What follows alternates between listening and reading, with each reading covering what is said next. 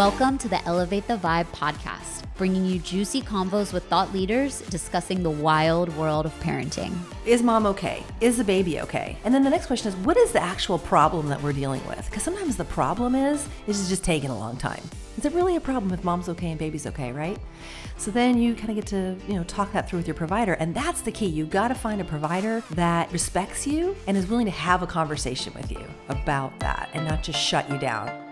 Well, hello, Vibe High babies. That clip was from our guest of the show today, Leah Bergquist. And don't worry, we recorded this episode a few weeks ago in person, but now we are in the thick of social distancing due to our least favorite type of corona. Which social distancing, I mean, Shug, you've been kind of practicing for this for a bit, right? Yes, not only with the general public, but uh, with you as well. With me, I know it's like different beds, different houses. Wait a minute. No. No, actually, in uh, in some good news, we did celebrate our 14 year anniversary yesterday. It's true. Happy anniversary. Happy anniversary Of our first date. of our first date. Yeah. Yes, yeah. Next year we celebrate our 10 year wedding anniversary, so that'll be a big one next year. But yes, 14 years together. And you know, a quarantinable couple stays together too, because we were actually quarantined before with the swine flu about 10 years ago. And that really tested our love for each other. And we actually had another roommate, and he wore a mask the entire time, but Katie and I both were sick at the same time on different floors of our townhouse. So if we can get through that together, we can get through this together too, Shug. Yes, you know when you go to the bank and there is a glass partition between you and the teller? That's what I've constructed between Jason and I, but it's not for illness. It's just for keeping the relationship going. It's like three inches thick and bulletproof for whatever reason, even though we don't have firearms. Uh, you you're, know, you're not getting in or out, No, basically. so- So. earlier this week, I asked Jay to go to the grocery store to buy a decent amount of groceries so that we would have food because this is before some of the news broke that was more serious about like bars and restaurants closing. But I asked Jay to go, and uh, he came back with some pretty interesting options that we wouldn't normally choose. And I was 18 like, pounds of garlic is not that interesting. that that's actually pretty normal. Oh, sorry. But I was like, uh, why did you get this random edible birthday cake flavored cookie dough when maybe we need pasta? Desperate times call for what, Shug? Desperate measures. That's right, desperate measures. So uh, he was like, uh, there's really nothing left at the store. And shows me a picture of the shelves at Whole Foods. And I was like, oh, oh, okay. So uh, we will sustain on this birthday cake cookie dough. Which Gosh I have it. now I have now eaten like 90% of it after swearing off sweets for the last month. But anyways, Yeah, so uh, don't worry. We're safe here. We've hunkered down. We've got our cookie dough. And today we're excited to bring you our guest of the show, Leah Berquist, who is a mom of two. She's a certified doula and both a Bradley method as well as an evidence based birth instructor and self proclaimed birth fanatic. So without further ado, let's welcome Leah to the show. So, welcome, Leah. Thank you. Thank you for joining us today. So we actually have an intimate relationship because We've talked about your vagina. yes, exactly. Uh, because Leah led a Bradley Method birth class that Jason and I were a part of. So that's how we met. And Leah is not only a childbirth educator, but she is also a doula as well, who just actually came from a birth and is exhausted Yes, right now. Yes. Yes. So yeah, like double time intensity on that. So want to get a little bit of background on where you grew up, Okay. what led you to the work that you're doing now. Yeah. Okay. Uh, where I grew up. I grew up all over the United States. Um, yes, my dad was a geologist, so we would move every like six to nine months. So I lived all over. But we kind of settled into Arkansas, which sounds like, oh, yeah. And then conveniently, my mother um, got into midwifery, kind of lay midwifery. I was born via C section in the 70s. And um, she was told when I was born that after I was born that she shouldn't have any more children. Her body was too small. Her body doesn't birth babies, and just kind of don't try that again unless you want to schedule your C-section, pretty much, right? And she, the C-section, um, was traumatic for her. Um, she was in labor. I was posterior, which means I was turned around, sunny side up, and uh, she labored for 36 hours, and then uh, unmedicated, and then Wow. it ended in C-section. Um, and at the time, they were doing the classical cut, where they cut from the pubic bone to the top of the yeah. Yes, my mom had a C-section oh, as Oh, really? well. I was cut. my sister and I were both C-sections, and it was that same You like know what that looks like? like you know top of the vag Yeah. all the way up almost to the sternum. Oh yeah, yeah, Yeah. yeah. It's not quite to the sternum, yes, but Yeah, yeah, yeah. but yeah, I mean, it looks like it. yeah. yeah so so traumatic for so she so she went 10 years and then she um, met a midwife in arkansas who um, said you know hey you can totally do this um, again and you can do it vaginally and that was like unheard of.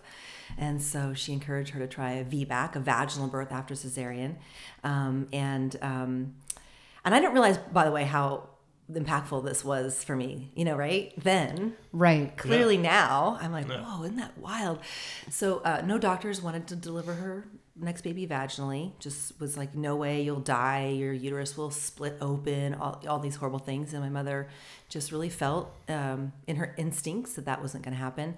And so um, she couldn't find a doctor to deliver her baby so she had planned her home birth. So she had a home birth after cesarean. And that was the first birth i was ever no so it wasn't the first birth i was at. They took me to some births before then to kind of prime me and get me ready How old were you? I was 10. Okay, so you were aware enough. Oh, yeah. You yeah. were like, "What the?" Fuck? yeah. Oh, yeah. Yeah. And they were like, and they were saying, we're going to have this baby at home. And I'm hearing this. And, you know, I don't know if you remember what it's like to be 10, but you, Yeah. you're a child, but Yeah. You're, you can still formulate opinions. And I was thinking, well, if your doctor said you would die, what the fuck are you thinking? Yeah. That's how I felt, you know? Yeah. And, um, but, you know, they, they just said, hey, we've educated ourselves and we feel really good and we feel confident. And um, this is what we're going to do. So, you know, you'll be there if you want to be there. And, and here's how we're willing to prepare you. And so I remember my, my mom's midwife showed me a placenta for the first time in a public bathroom in a park. She was like, hey, hey look what I have. Whoa. Wait, so so she found it there? right? And she had been at a birth, and like Oh, okay. she was like, I don't, know, I don't know how they worked it out, why it was there versus at someone's house, but I just remember being in a ba- at the park, and like we went in the bathroom, and she like pulls out this. I mean, talk about hazard, biohazards. Right. Yeah. Hey, it's Arkansas. I was just I'm gonna, I didn't want to say that, but yes, that's no, I'm kidding. but anyway, so that was my first sort of experience with that, and then and then I was at my mom's birth and um, of my sister, and it was just so easy. It was so just uneventful, and like, and what was the what was the issue, Doc? You know, what were you so terrified of? Yeah, you were waiting for this big moment, and you're like, "Okay, now a baby's here, my little siblings here, and there is no big moment." Right. Yeah. Yeah. So so she had that baby. Had another one four years later. Was at that birth too, and um and then a birth just you know wasn't a component in my life until I got pregnant. Right. Right. And then my mom said, Yeah. "Hey, did you take your Bradley class?" And so I did, and that was kind of how Bradley got introduced in my life. That was 1998. Had that baby unmedicated, and then I got pregnant again in 2008 and um, was planning a hospital birth. And then I went to my OB and I said, "Hey, can I uh, d- deliver on my hands and knees this time? Last time I did on my back. It was my choice. No one forced me to do that, but I don't think I want to do that again. I want to be on hands and knees, something forward leaning. And she just was like, basically laughed at me.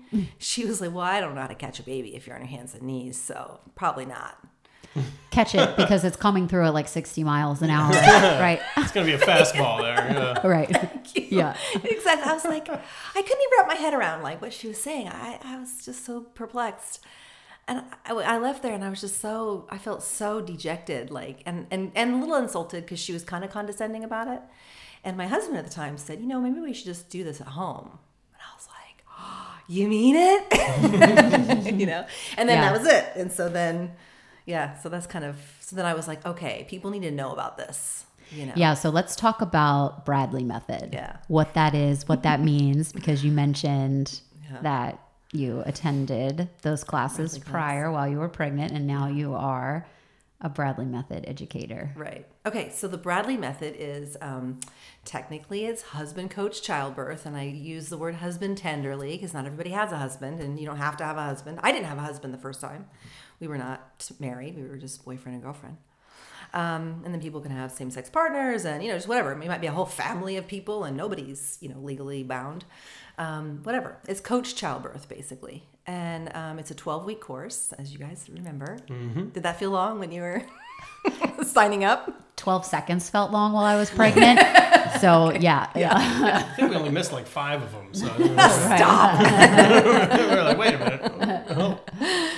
So yeah, so it's twelve weeks. Um, typically, each class itself is like two to two and a half hours long. I make mine two hours because I feel like yeah, two and a half hours sitting for still for class is outrageous. And it's all about um, teaching the partner and the and the pregnant person about pregnancy, um, moving through labor, what that looks like, the physics, the physiology, the anatomy, and then heavy on the advocacy or that's how I make mine anyway. You know, we talk about nutrition, exercise, breastfeeding. Um, we talk about um, making a birth plan. I like to call it labor preferences. Um, and then questions to ask to give informed consent. And that's, I think, the big component that's missing in a lot of childbirth education classes. How old is the Bradley method? So, okay, so Dr. Bradley started his practice in the 50s. Mm, right. And then it wasn't sort of like coined as the Bradley method and then marketed as such until the 60s. Okay. But it's been around since the 60s. So my parents took the Bradley method with my, my sisters. Um, and then um, actually my parents' story is pretty cool. I mean, I think it's super cool. And they it's it's written about and published in a book called the Vag- the vaginal birth after cesarean experience. And um, they talk about how uneducated they were at the first birth, mine. And then and they talk about like, whoa, we could have done more. You're like, thanks for Yeah. making me the guinea pig. Yeah, right. Yeah. I, I actually don't feel bad. You know, I feel like, wow, it's amazing how that came to be and how it almost needed to happen, right? I want to talk about Bradley, but I also want to talk about some of the other birth classes that are mm-hmm. out there mm-hmm. because I know that when I was searching mm-hmm. as an expecting mom, I didn't necessarily know what Bradley was, but I knew that I wanted to pursue more of a natural birth or uh, informed birth because Right, right. I had not had a lot of experience around people giving birth. Right. And I felt like, okay, I need to be heavily educated. You can go online and research and look up as much as you want, but there's just such. So an much. influx of information. Yeah. Yeah, and it's hard to decipher what is accurate or what applies to you or Right, you know, right. Oh, what yeah. what sort of connects with you. So what are some of the other classes Okay. that are out there or Yeah. available? Let's see. Well, first of all, there's Lamaze. Everybody's heard of Lamaze. Right. Lamaze is not really a locked in, like, um, it's kind of just, uh, how do I describe Lamaze? Um, they definitely understand childbirth education. They understand the process. They understand um, that, you know, we all need to advocate for ourselves. Um, it's a nice, it's a nice rounded overall picture. I personally don't feel like it digs in too deep with some of the things like positioning of baby and exercises when you're pregnant and nutrition, which builds a foundation, right? Um, you can learn all day long about how to relax during childbirth or how to meditate, okay? But if you walk in and your baby's breech, well, oh well, there goes that. Yeah. Uh, for some people, I shouldn't say that. It's not across the board. You don't have to deliver via C-section with breech, but for most people. Um, so there's Lamaze. There's um, another, of course, everyone wants to talk about hypno, right? There's hypno. I haven't heard of hypno. No, No, me neither. Oh, look at Yeah. that. Okay. Yeah, educate so, us. So there's hypnobirthing, which um, is usually like a six week class. Um, I'm not a hypno certified teacher, so I'm not going to, you know, I can't really go too much into it, but um, definitely it's six weeks typically. Um, they talk about nutrition, a little bit of exercise, and then how to hypno birth, which is you know how like Bradley uses relaxation? That's kind of the cornerstone of Bradley. Um, they teach you how to hypnotize yourself so that you can sort of like move through those contractions without, I think they say without, you know, feeling pain. I don't, honestly, I should have, you know, Yeah. looked up. But anyway, um, I'm not down for that because you have to be able to advocate for yourself. You know, you still have to. Last time I checked, it's hard to advocate yourself when you're under hypnosis. Yeah. I'm pretty sure you like lose that sort of ability. Yeah, I, again, I think if you have a textbook labor and your everything's going great, I think it's an amazing form of pain management. Um, but not everybody's going to have that beautiful, you know, just streamlined birth. So that's when I think you need a little bit more education that goes beyond that. Right. All right. The what ifs.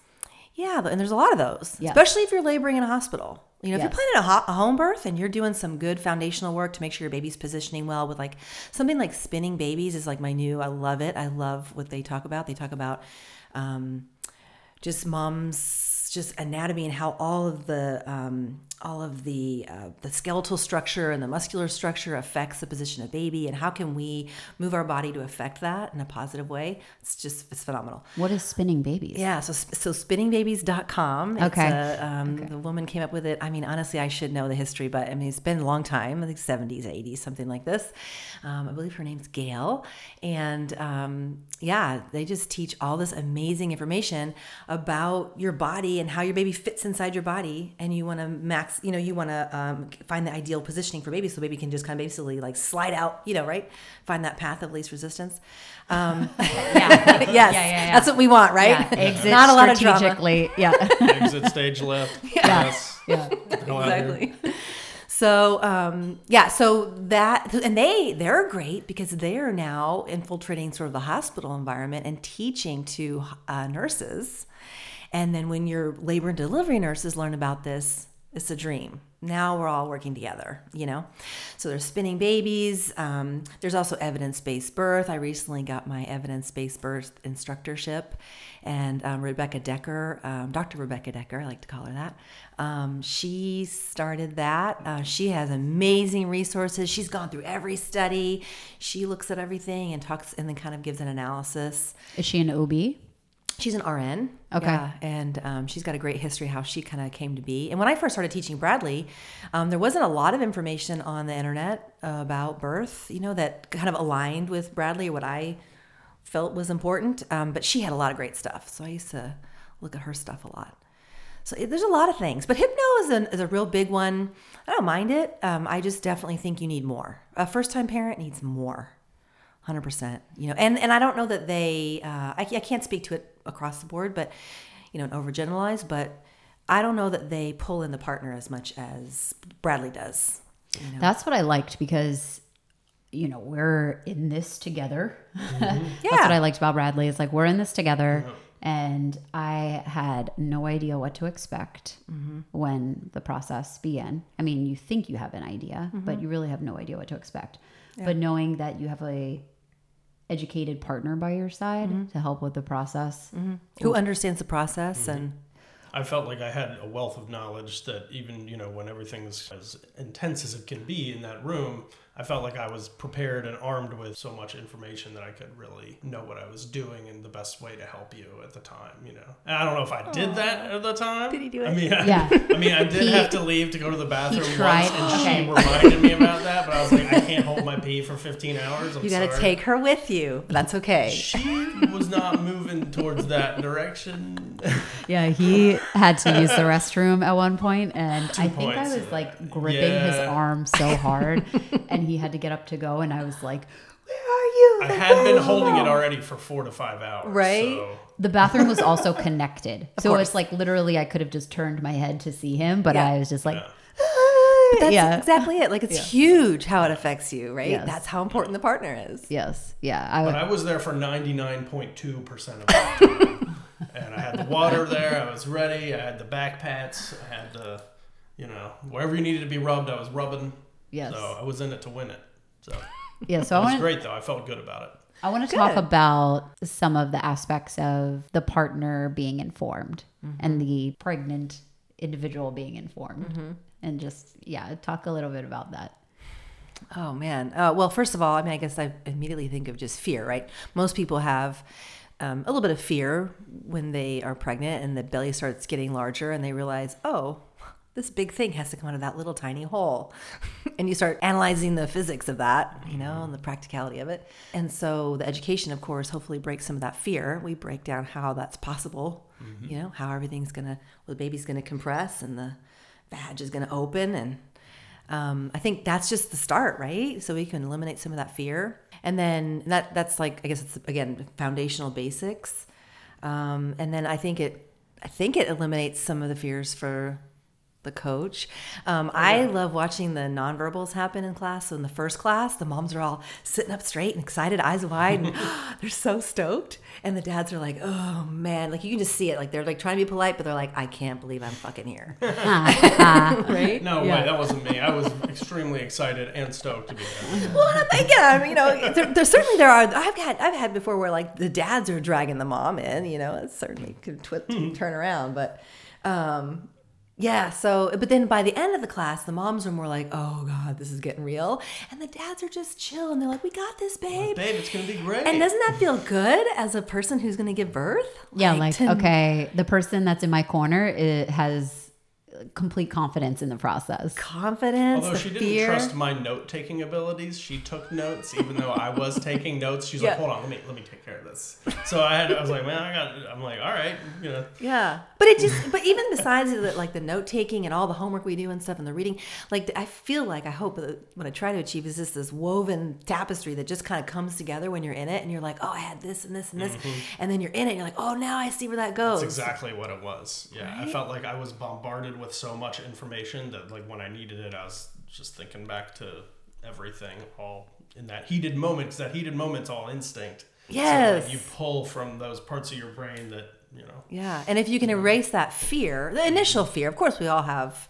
You know, we can't we can't be stupid. I mean, there's risk in childbirth, um, but we get rid of some of the irrational, sort of like you know, just fears that come out of just blanket blanket ignorance because mm-hmm. people don't know what a cervix is or whatever. Mm-hmm.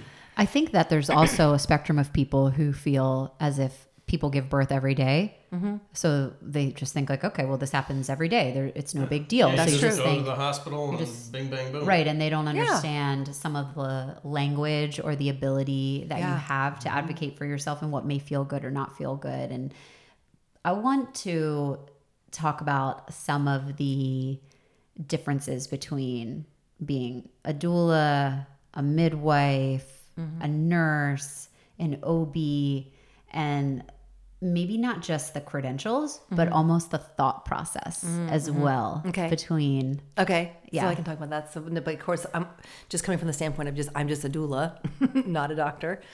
Um, yeah, so a doula is a labor support professional that works. This is the, the doula typically works with the client um, throughout their pregnancy, depending on you know when the mom start you know hires them. It could be from the very beginning. I've had people call me. They're like, "I'm six weeks pregnant." Let's give it six more weeks. Call me back. you know. yeah. Um, but you know, you get you build a relationship with these people. You know them on a personal level. You understand their their goals, and you really get to know like their their fears and what's driving them. And um, I think that's really important. Like you start, you really know that person. All right, um, and then that person, of course, hopefully is specializes in labor and can help mom move through her labor in the way that she wants to.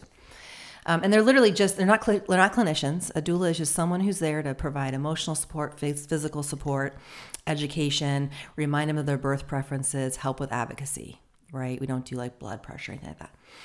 Um, a nurse, a labor and delivery nurse, is there to, um, of course, take care of you if there's any sort of um, uh, medical anything going on. Right? if you choose to give birth in a hospital, they're going to be there to provide advocate for you as well, to provide support, um, to you know check your cervix if that's what you want, to um, you know do all the clinical things, check your blood, blood pressure, all this. Um, if that person isn't educated in normal, natural, natural meaning unmedicated physiologic birth, sometimes that's where we have a little bit of a hang up. And they see a lot of medicated deliveries. and they also see a broader spectrum of births than a doula would. So the likelihood that they're going to see sort of the worst of the worst is higher as well. So I think that they're coming to the table with that on their shoulder at some level. Um, and then an obstetrician is a doctor and is also, um, you know, specializes in other things besides labor. And usually, I should say, they don't usually don't specialize in labor, but more delivery. Um, they aren't usually trying to manipulate the position of your baby, and they want to make sure your baby's head down, but they haven't really thought about what happens when the baby is direct OP at 39 and a half weeks. And, you know, what does that mean for the, the labor and how's it going to end up going? Or how can we affect it in a positive way so that it goes in a vaginal direction? Um, and the issue with an obstetrician attending birth, normal natural birth, is that they kind of are hitting us, like taking a sledgehammer to something that just needs maybe nothing or a fly swatter, right? Um, and a lot of countries don't even invite obstetricians into the birth space unless there is a true complication. Um, that's a big deal. You know, the fact that the United States, we just automatically, again, like you're, you're saying, people just think, oh, I just go to a hospital and give birth. They just, oh, I'm pregnant. Let me find an OB, or let me just switch my gynecologist to Mao as my OB. And no thoughts about what that person, what that obstetrician's philosophy is about birth and what their C-section rate is, and just all the basics. A midwife um, is just like an obstetrician. She's not a surgeon though, so she can provide gynecological care. She um, cares for you, does all your prenatal care throughout the entire pregnancy. Um, but if there was um, a complication that required instrument delivery, like uh, vacuum extraction or um, forceps, something like that, that's not for her to do, and um, and clearly not a a C-section. So then that's when somebody would need an obstetrician. And many times, a midwife is a choice that someone would make when they're considered a low risk or no risk birth. Correct. Where so, an obstetrician, if you have high risk attributes about your birth, maybe you have high blood pressure, you maybe you have epilepsy, mm. you may not have the choice to work with. Right. And, and it kind of varies state to state. Um, and then everyone kind of also can vary on what's high risk. There's no no risk. There's just inherent risk in childbirth, but there's low risk and there's high risk. Things like high risk, like oh, you're over 35. That may be someone may consider that high risk, but most midwives are not considering it high risk. And there's no law that says a person who's over 35 can't deliver at home or out of hospital with a midwife. Then yeah, yeah, you have high risk like someone has gestational diabetes. It's a different story. Like in class, we can't teach the obstetrics journal, so we don't get into all those, but we definitely encourage people to really ask the questions and is this true high risk? You know, I'm anemic. Am I high risk? Can I still deliver out of hospital? You know, again, asking those questions and kind of pushing the envelope. That's how we make change. A tenant or a major tenant of Bradley is understanding your options and advocating mm-hmm. for yourself. When you have a client who is educated, understands how to advocate for themselves, maybe they want to have a natural birth mm-hmm. and they're in a hospital, what are some of the knowledge points that they have so that when questions come in, mm-hmm. they are educated and say, actually, maybe I'll decline a cervical mm-hmm. exam or I'll decline mm-hmm. this aspect of care? Yeah. Um, well, hopefully, in the class, we've taught sort of what normality looks like. What is a normal um, labor, progressing labor look like? What does normal um, gestation look like? And if we know they have an umbrella of normality, okay, um, then and then if, if there's then and then you deviate and you have some sort of variation and it's maybe it's encroaching on complication, you you know how far you are from what was normal, right? And now interventions begin to get offered. So yeah, we really encourage you to ask the questions. And the first question is always, is mom okay? And I feel like like people like everyone should be taught this in high school. you know? Like how do we how do I ask the questions to get educated answers so that I can make a decision? Right? Clearly not everybody should be making these decisions. You've got people who have not opened a book ever. I mean, you know, you know, they just, hey, dude, you know what? Just don't think for yourself. We got you. okay. Right, right. But most of us aren't like that. You know, most of us are thinking, you know, normal humans, and we've gone to some level of school. I think if anyone goes to high school and now you're pregnant, we can allow you, if we're going to allow you to have a baby, can't we allow you to ask questions and get information and make a decision for yourself? That's like a whole another level of gnarliness. Yeah. like I need, you know, like, like think about somebody in high school. You need permission to use the restroom to leave. Yeah. you need permission to drive. You need yeah, permission yeah. to. But now you're pregnant and you're gonna have a human. Yeah, like right. no permission needed. Just like. Oh yeah, that's. I remember when I was pregnant. Like, is there somebody that's gonna like give me the the okay? Like, okay, all right, you've passed. Yeah, you're yeah. allowed to have a child. You can, yeah, you can leave the hospital with this person. Yeah. So, assuming the people are, you know, analytical and they can think for themselves, is mom okay? You got to know that. Is the baby okay? You know, and then the next question is, what is the actual problem that we're dealing with? Because sometimes the problem is, at most of the time, honestly, is just taking a long time. Is that really a problem? Is it really a problem if mom's okay and baby's okay, right? So then you kind of get to, you know, talk that through with your provider. And that's the key. You've got to find a provider that is respects you and is willing to have a conversation with you. About that and not just shut you down. And I saw both of those different kinds of providers in this birth I just came from. So it was mm-hmm. interesting. I I literally saw two two outliers, right? One who literally shouted at the mom, and the other doctor who stood there. And I've never witnessed this before, but he explained to the parents the risks of C-section. And I've never seen a doctor mm. in a birth actually do that. So I was really impressed. All right. there are definitely roadblocks that can come up and I I mean I haven't experienced it myself, but I understand where if there's a roadblock and your OB is recommending a certain direction Yeah. because either they have a timeline that they're working with, like hey, standard yeah. processes if you've been pushing for this long after this point we recommend a c-section Mm-hmm. but like you're saying if the patient's okay mm-hmm. and if the baby's okay if mom and baby are okay Yeah. there's no need And to if go you're that direction and if you're down for doing more, hey, that's up to you, man. i'm just getting started i got my protein shake like this is the How long warm you- up How long did you push? four hours Oh, girl. but it was a natural it was a natural birth Yeah, four hours nice. yeah Long four hours. It's a long four hours. yeah It is. it was a long four hours It's good. And you beat the odds because some doctors have that. Hey, you push for two hours, you're done. And if you don't ask those questions, well i did a birth center okay, right, that's right. Yes, yeah, that's right. Yes, yeah. with midwife group. Yeah, it's great. Yes. Oh yeah, and then let me just quickly say too. There's there's there's certified midwives and there's there's um, nurse midwives. So like Kaiser Permanente is a health system that has nurse midwives. They are trained differently than like well, and Europe Beach Cities. Yes. So BJ is a certified nurse midwife, and then there are uh, licensed midwives or certified midwives that um, practice on their own. So there is a diff- there's a distinction even between them. You know. Anyway. Yeah, the level of education that they have. Well, who certifies them and who oversees them and sort of like who they're obligated to is kind of what I think about. All right, so something else I want to talk about is when somebody says, I would like to choose a natural birth, what that looks like in a hospital setting, Mm-hmm. Oh, what that means for them, and then when they have just like a typical standard medicated Yeah. birth.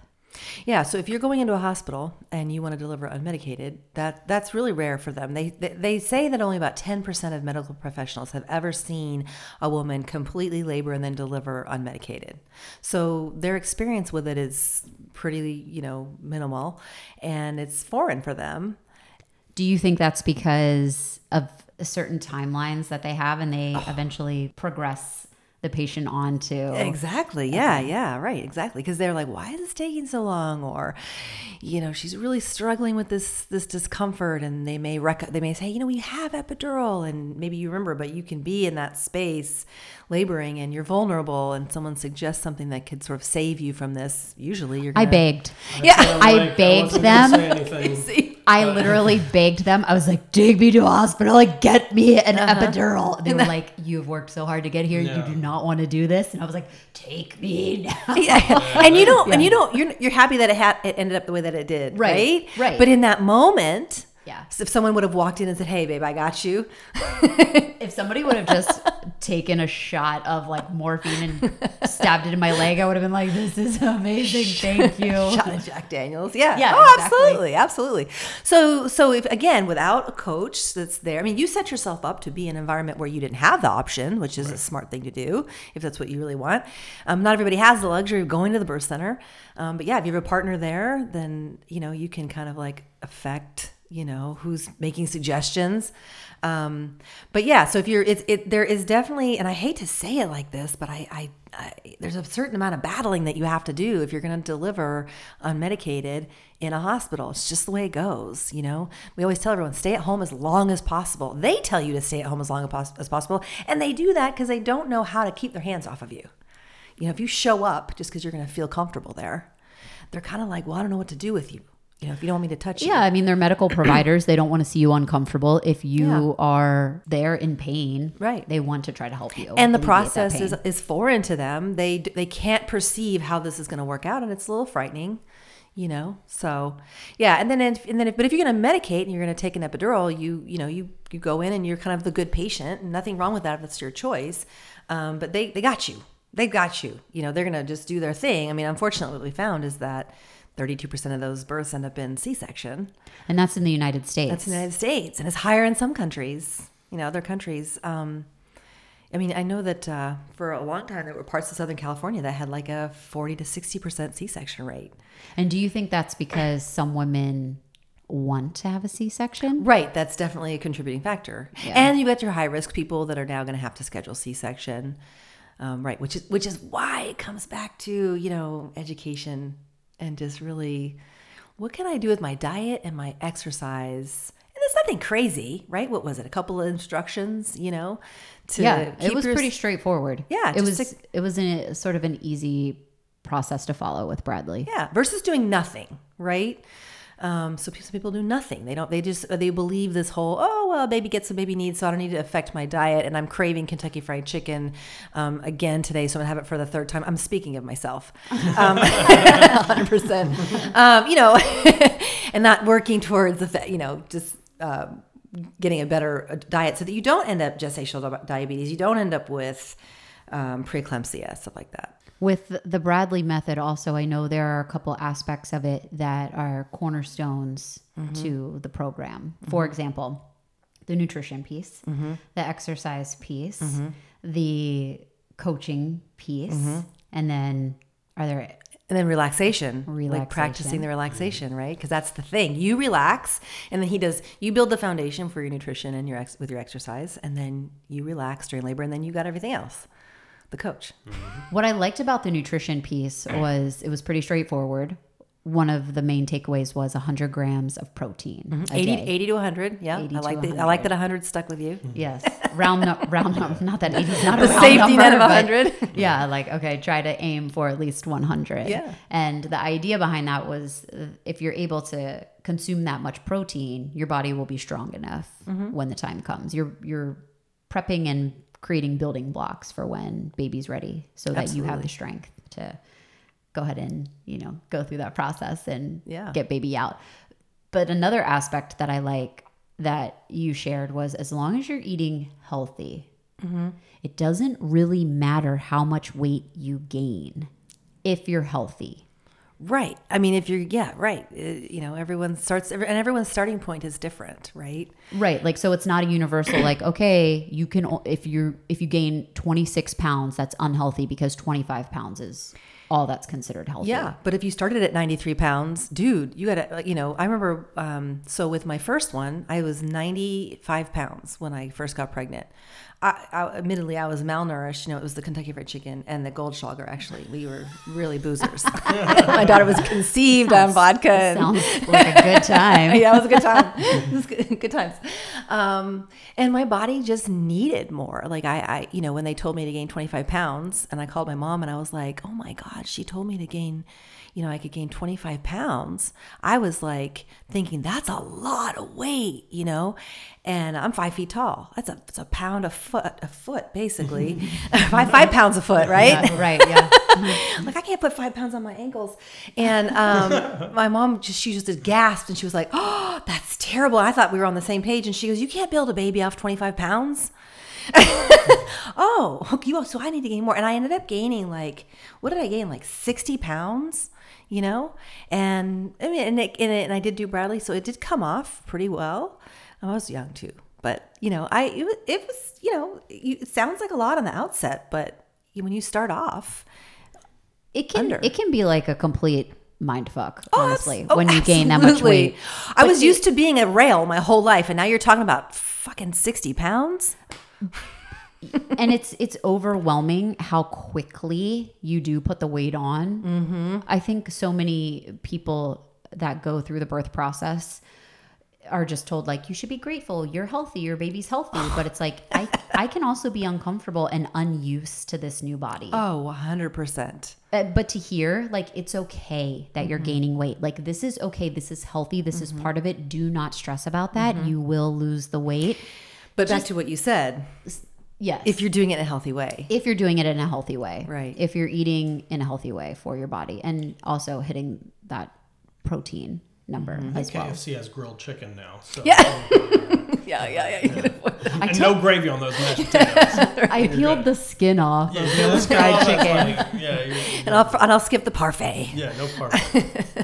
There's just a level of I don't even know how to describe it, but it's just as a woman thinking like, okay, I'm going to gain all of this weight, mm-hmm. and is there a certain number that's okay, or mm-hmm. is there a certain number that I should stay away from? I just remember when you said that, like it just gave me a relief, like. Mm. Okay, like it doesn't really matter. And the midwife group that I was with never said to me like, "Oh, oh you're, you know, You're packing them on today. yeah. Like, you know, they were like, they would Mm-hmm. check every time I went in for a check. I'm like, okay, you, you're doing great. Mm-hmm. You, you know, you look good. How do you feel? Yeah. And how do you feel? That's a big question that sometimes people don't ask. Yeah. Yeah. Do you re- the reassurance of Mm-hmm. like, okay, you're on the right track. Are you feeling okay? Yeah. Yeah, I mean, and that's I'm I'm kind of glad you brought it up. I mean, I, don't focus on weight gain in the class, right? We don't really talk about. We just kind of I mention it. We talk about eating the protein. Um, Dr. Brewer, who's who studied and came up with the 80 to 100 grams, he says the average weight gain will be 35 pounds. So it's 10 over what the medical, uh, you know, most medical people say. Um, but yeah, when you're eating all that protein, you don't have time. You don't have the space or the energy or the time for the Oreos, you know, and all the things that maybe your body naturally, or not, I shouldn't say naturally, but like, Naturally for Katie. and me, I love Oreos. I'll eat Yeah, I the was like, whole- eat the whole box. But if you're consciously sitting in the space, like, okay, I'm trying to build a, big, a good baby. I really want to deliver vaginally. Like the Oreos can wait nine months. I will eat all of those after I have this baby. You know, you have that motivation, um, and you and you hit. I would always tell myself, okay, if I hit the 80 grams of protein, I can I can eat whatever I want after that. But at the end of the day, I was like, oh, I'm stuffed. Yeah. Like I don't want to think about food. You know, that's really where I was at. Like I don't want to think about food again. Um, and I wasn't a big eater. I am now, but I wasn't then. I have learned the joys of eating, definitely. But but you know, then I spent most of my life as a as a, as a slender person, and yeah. So talk about mind fuck. Yeah, to, to pack that on, yeah, sure. And every morning when I would wake up, I would check for stretch marks, and then I'll, I'll never forget the day I looked and I saw stretch marks on my belly, and they went from they ended up going from my pubic bone all the way up at there over my belly button because I I mated with an ogre. And he's enormous. Um, baby got as big as my body could handle. But um, I definitely, you know, my body had never stretched that point. Got all these stretch marks, and I mean, I mourned that, and I mean, it took me years to get over those stretch marks. Honestly, years, like maybe fifteen or twenty. well, it's a little bit of a positive aspect of the social world we live in today where people do Are more positively accepting of it. talk about it and wear Oh, it as a badge of honor. That's true. Yeah, that was 1998, and nobody talked about their stretch marks. I didn't even know that was a possibility that they could go that far, and that they don't go away. I didn't know that they didn't go away. You're like, wait, post baby body Yeah, means like, okay, uh, these are these are going to go too, right? That's what I really thought. Yeah. My mom didn't have them, so I thought, well, they must just go away. I didn't know then that you get them from a parent, and my dad had them. Thanks, Dad. Thanks, Dad. Speaking of post baby, Mm-hmm. also an aspect of Bradley is talking about quote unquote fourth trimester when Ah. Yeah. baby actually has arrived. Right. So talk a little bit about that aspect. Oh man. Okay. So this is what I always tell everybody. First of all, I mean, well, when I'm teaching the class and I bring up, okay, let's talk about postpartum and I start talking about, hey, here's here's what you need to do, here's how it's gonna be. People have a visceral reaction. I can see it on their face. They're like, don't sit here and tell me how shitty this is gonna be. you know? Or they kind of just glaze over like, that's not, you know, whatever, I'll get there when I get there. I try to prepare people. You can't prepare anyone for this shit. No, No. no. Um, everyone's experience is different, of course, but I think on the whole, I mean, when you're talking about adding a whole new human to your home that is 100% helpless, yet 100% in control, right? I mean, they're running the show. If you're a responsible person and you respect this person that's helpless, they run the show, man, right? So it's, it is difficult um, and that wears you out. Um, and I mean, I personally do not believe in sleep training. A hundred percent, I don't. And uh, I have, I feel that way for a couple of reasons. The number one reason is because I sleep trained my first. It was called Ferberizing back then, and I Ferberized her, and I can hardly say it without crying. And I regret it. I, I'll never forget the days that I did it. I regret it, regret it, and I have a different relationship with her than I have my other one that I didn't sleep train. Of course, they're different people. I was a different person raising them, but I I just think there's something there. So I don't believe in sleep training. Um, and babies within the first uh, three months, which is that you know that fourth trimester, they are designed to wake up. They're designed to wake up and ask for food because they don't know that it's not just going to show up right like it did when you were when you were pregnant. Um, so I always tell people is that the first uh, the first three months is going to be just a hot mess. It's going to be a shit show 100%. Just when you think you have it down, the shit changes, right? and it becomes more manageable. So I've been telling people put on your refrigerator just the word manageable. it becomes more manageable by f- month four. So once you have moved past those three months, now it's like a manageable. We got this. Okay, we can survive. We, right? Yeah. I would say month four, probably uh, there was a little bit you know, actually, I think month eight. well, okay, then okay, so well, yeah, again, there's manageable, and then things aren't really normal, if the, uh, or even a, a, nice feeling of the new normal until like 12 months. Like it's the baby's a year. All right. Wait, 18 months? What? Still, you know, you're never going to be 25 and single again. yeah, yeah. But um, yeah, so um, but but I think that uh, you know, and for me, my uh, my you know third trimester or fourth trimester was i mean i personally it was a nightmare. It was a nightmare. I didn't have any family around. Uh, my partner was the worst. I mean i'm telling you i had to go to bars to drag him out in the middle of the night. Like i could tell you horror stories. So like not had no support no partnership. And i'm trying to be the best mom i can be you know like every mom.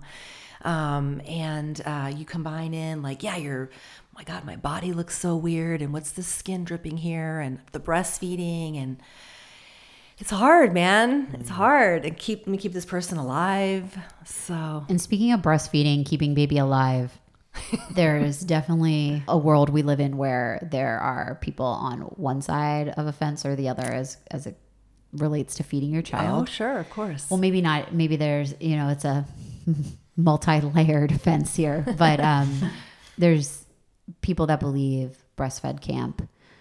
There's people that believe just fed baby yeah. is. Yeah fed is best yeah. versus breast is best. Right yeah. right. Or people that just sort of believe that formula is the way to go. Yeah. What i liked as a takeaway from your class? And i don't know if this is specific to bradley method or if this was just specific to you but you really tried to advocate to say fed is best Mm-hmm. Do not put that pressure on yourself. Mm-hmm. Whatever direction you end up going, mm-hmm. your fed baby is the best baby. Oh yeah, yeah. I mean, I do. I believe that um, almost every woman on the planet, you know, can breastfeed if she has the right support. I actually kind of do. I could be 100% wrong in there, but I, that's just my personal belief. But I know, I mean, I'm realistic because I know people, I know humans, and I know people's resources, and most people don't have all the support that it takes to make it work because breastfeeding is not straightforward. You know, you've got two humans trying to make something happen here that you've neither of you ever done before. You know, and you're sleep deprived. You know, and you're dealing with everything we just talked about. So um, yeah, I mean, so I really try to encourage people to build the, their their support system, and that includes the Leche League. I hope that I hammer that home a lot. It's a free, you know, support system that you can access. Talk about um, that a little bit. If an oh, audience members oh, unfamiliar yeah. with La so Leche, La Leche League. League is an international organization. Um, it's all over the, the, the world. Um, almost every community, hopefully, will have a La Leche League um, chapter in their town. And it's um, the, the individual chapters are led by a volunteer who has breastfed herself or himself. I haven't I haven't heard of that yet, but I'm sure it's coming because there's chest fed as well, right? um, and um, so, but that person, yeah, is there just as a volunteer and a support person, has been through the journey and um, respects it, and um, has built a community of people that she can, she or he can draw from. And um, it's uh, you show up once a month typically. You just show up. It's free. You sit down. There's other parents that are there that are breastfeeding, and they've either already been through it. And you got a mom who's still there breastfeeding her eight eight year old. Who knows? You got a mom who's breastfeeding her brand new baby. You know, and she's in tears and uh, you know you can just see the real situation of okay i'm not the only person that finds this to be difficult because Wait, what is chest fed? Oh, chest fed. yeah, what is that? Uh, So you have like- people, right? It's So a, guy, it's a guy with a sling. So he can feed. No? no, you can have you can have people who maybe they're transgender. You have you know people. I mean, everyone can start lactating, um, and you know maybe you've got uh, you know I have yeah. Just just you know we have to remember that there's all kinds of humans, you know, and someone may present on the outside as male, but he has a, a uterus because he was female when at delivery, right? amazing. Uh-huh. yeah, yeah. It okay. doesn't have uh, breasts and the capacity that we know them with a woman anymore, and can can lactate and chest feed, right? Because they don't they don't relate to breasts because they relate as as a male, right? But still gave birth or didn't give birth, and the partner gave birth, and now they're gonna chest feed because they can relactate or they can lactate. Yeah, just keeping that open because everybody's you know everybody wants a baby. That's awesome. Yeah. Yeah. But um, yeah, so the Leche League, what I like about it is they're not funded by anybody. So they're not obligated to anybody. They're just for you, right? I mean, I, I like to promote La Leche League um, in Southern California, and I've had the leaders say, hey, we wish we could promote your class, but we can't. Hey, I am totally about that because you should be completely unbiased, you know, and just be there to, to help the, the families. So, and then there's lactation consultants that you can hire, and oh my God, there's so many resources now that we didn't have. So, we ended up changing pediatricians, but the first pediatrician's office that we did go with, one of the pediatricians was a lactation consultant. I love that. Yeah. I love that. So you could have a pediatrician that's a lactation consultant. Yeah. And you can also have individual lactation consultants who will offer consultations Right. to your home. Which is a dream. Yes. Oh, yeah.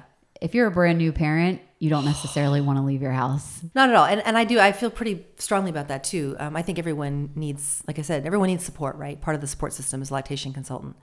Them coming to your house, um, not only don't not want to leave the house with a brand new baby, it's just complicated. But if you if they come to your house, they can wait till the baby's ready to feed, right? Rather than manipulating and saying, okay, it's you're here for your appointment, it's time for you to feed. And you're also in your environment, so they can see what are you sitting on? Just that. Like what are you sitting on? What are you supporting your body with? That can affect your your baby's latch. And you can't replicate that if you go to a clinic, you know, and sit down in their fancy little chair that's perfectly designed for Yeah, ergonomic breastfeeding chair. Exactly. Excuse me, can I get that delivered to my house? With Boppy the chair. And let me take it with me to the mall and everywhere else I go. That's the other thing. It's like you got to learn how to breastfeed just anywhere. so having support, big major takeaway. Oh, yeah. Is there any other key takeaway for the audience? So I think the key takeaway is do your research, which is should be easy now. You know, be able to find different resources as far as education. Okay, and then pick pick that camp and stick with it. You know, uh, so again, if you if you're looking for childbirth education and you look over these different you know methods find one and then that one will guide you on things with regards to breastfeeding and um, sleep training or not um, so is that kind of what we're Is yeah. there like a universal website where someone could go, not necessarily Bradley, but just a universal site where if somebody's Oh. looking for all of these options?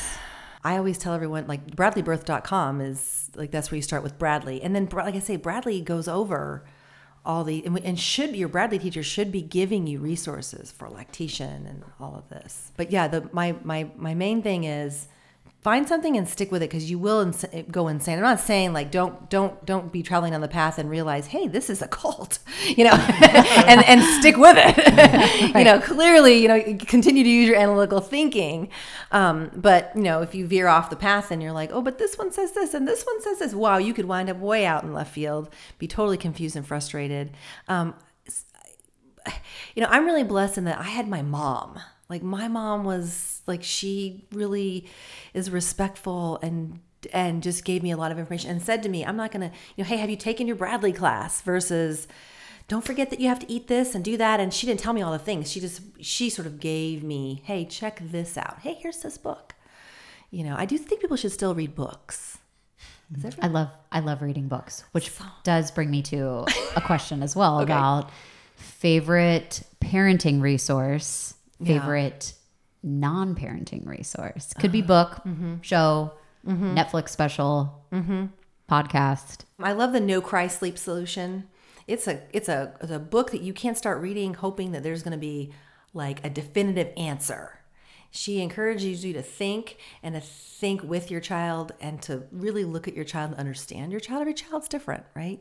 And she really encourages that. I, that's amazing. So I love the No Cry Sleep solution, and I um really like any parent i do like parenting classes i don't think people take enough parenting classes and part of that could be because in my environment is that there is not a lot of parenting classes around and I'm hoping to actually start some of those. I don't know if I mentioned that. Oh, that would be pretty cool. yeah. So when I uh, was when I, when Cressida, my first one was young, um, I took something called it was called discipline without damage back then. But everyone has like this visceral reaction to like the word discipline. Oh, people think you know punishment or corporal, you know spanking. No, no, no. Discipline is literally discipline. Like I'm going to put my dish in the sink when I'm done with it. Right. I have the discipline to do that, and then without damaging your child. So without um, you know be, being careful how you speak to them. Um, and so I'm hoping to bring that here. It's now called something else, and I forget. It's just terrible. They've changed the name. Um, we can link it in the show notes. Yeah. Okay. Good. Yeah. Yeah. yeah. Um, and um, it I, just how you talk to your children is so important. You know, and we I think we all know like the more I if the more I practice I have in speaking to you in a positive way, the more of a positive person that I become you know, and um, we all could use practice in that. Well, and as we were talking about this before, the example that we set is through our actions. Oh yeah. So it's yeah. not so much do as I say, it's do as I do. Do as I, and that and let me tell you what you guys. So my oldest is 21. They will do what you do. And as much as I have tried to say, look, uh, I know that I did that and I shouldn't have. Uh, they don't care. They just see what you consistently do. And we talked about screen time, mm-hmm. you know, so uh, put your phones down, man. Put your phones and, and and when you I guess maybe when you say what's what's a good resource, there's just so many. Um, I do. You mentioned NPR. I, am still a big NPR fan myself. I remember my parents and I. Used, my dad would drive us to school in the morning and listen to NPR, and he used to be pissed about that dude, can we turn off the NPR? And he's still like, oh, did you listen to Fresh Air? I'm like, oh my God. But it is still good. you are like it holds up all of these it years does. later. It's nice, good, non biased, you know, just like whole information. They give resources and yeah. If someone is listening to this and they think maybe I want to hire a doula, mm-hmm. where should they begin their search if okay. they're interested? There are different certifying organizations like DONA, that's D O N A. There's CAPPA, C A P P A. BADT keeps coming to mind. Um, and I forget what that acronym is for, but it's fantastic. Um, she, her name's Sabia, and she's in San Diego, and she's training um, doulas. So I think honestly, Google's just, or whatever your search engine is, is still the thing you know, just Google doula and fall down that rabbit hole, man. You know, get a good list and then just start interviewing. Um, but DONA is a pretty major organization. I'm not telling you that's my favorite organization. In fact, it's just not. Um, so, um, but you're again a childbirth educator should have a list of local doulas and then just interview them and get to know them and ask some good, you know, hard questions and really pick someone that aligns with, you know, what you're kind of thinking initially and just see if they can educate you too. You know, they shouldn't be passive. They should be willing to help you like challenge what you're thinking. So, as a doula and birth educator, where can people find you? Me, I'm at yournaturalbirth.net. So, pretty simple, just your natural birth. and then on Instagram. And then Instagram, same thing, at your natural birth. And uh, even Facebook, your natural birth. You got a TikTok yet? I'm trying to do TikTok. My daughter's all over TikTok, and I'm like, you got to show me how to do this because it's awesome. Gentle Birth is on TikTok. She's doing all kinds of great mm. stuff on there. Um, but yeah, and I have I'm really bad at like I got to be better about not answering people's questions online, but I'm I'm guilty of it. So if you have any questions, yeah, you can shoot them on over. You can shoot them over. Blow blow Leah's inbox. I'm pretty I'm pretty yeah. good with my DMs on Instagram. It's bad. It's bad. Speaking of spe- setting bad examples for your kids, Leah's ready for you to slide into her DMs. That's right. That's right. oh. Absolutely. Awesome. Well, Leah, thank you so much. Yeah. We appreciate it. having me. yes. Yeah. And it's exciting that you're doing this. Yes. And uh, we will definitely have you back for another episode. Oh. We can talk all about fourth trimester and absolutely. Yeah. Leading by example. Oh, so, yeah. That's a good one. Yeah. All right. all right. Well, thank, thank you. you. Thank you, guys. All right. Peace. Hey there, Vibe Hive babes. If this podcast has brought you any value, please rate and review on your favorite listening platform. And if you're feeling really generous, share with a friend.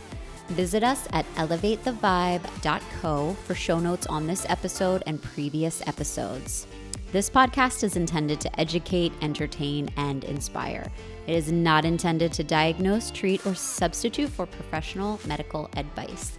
Please consult your healthcare provider with any questions you may have. And as always, thank you for joining us to elevate the vibe.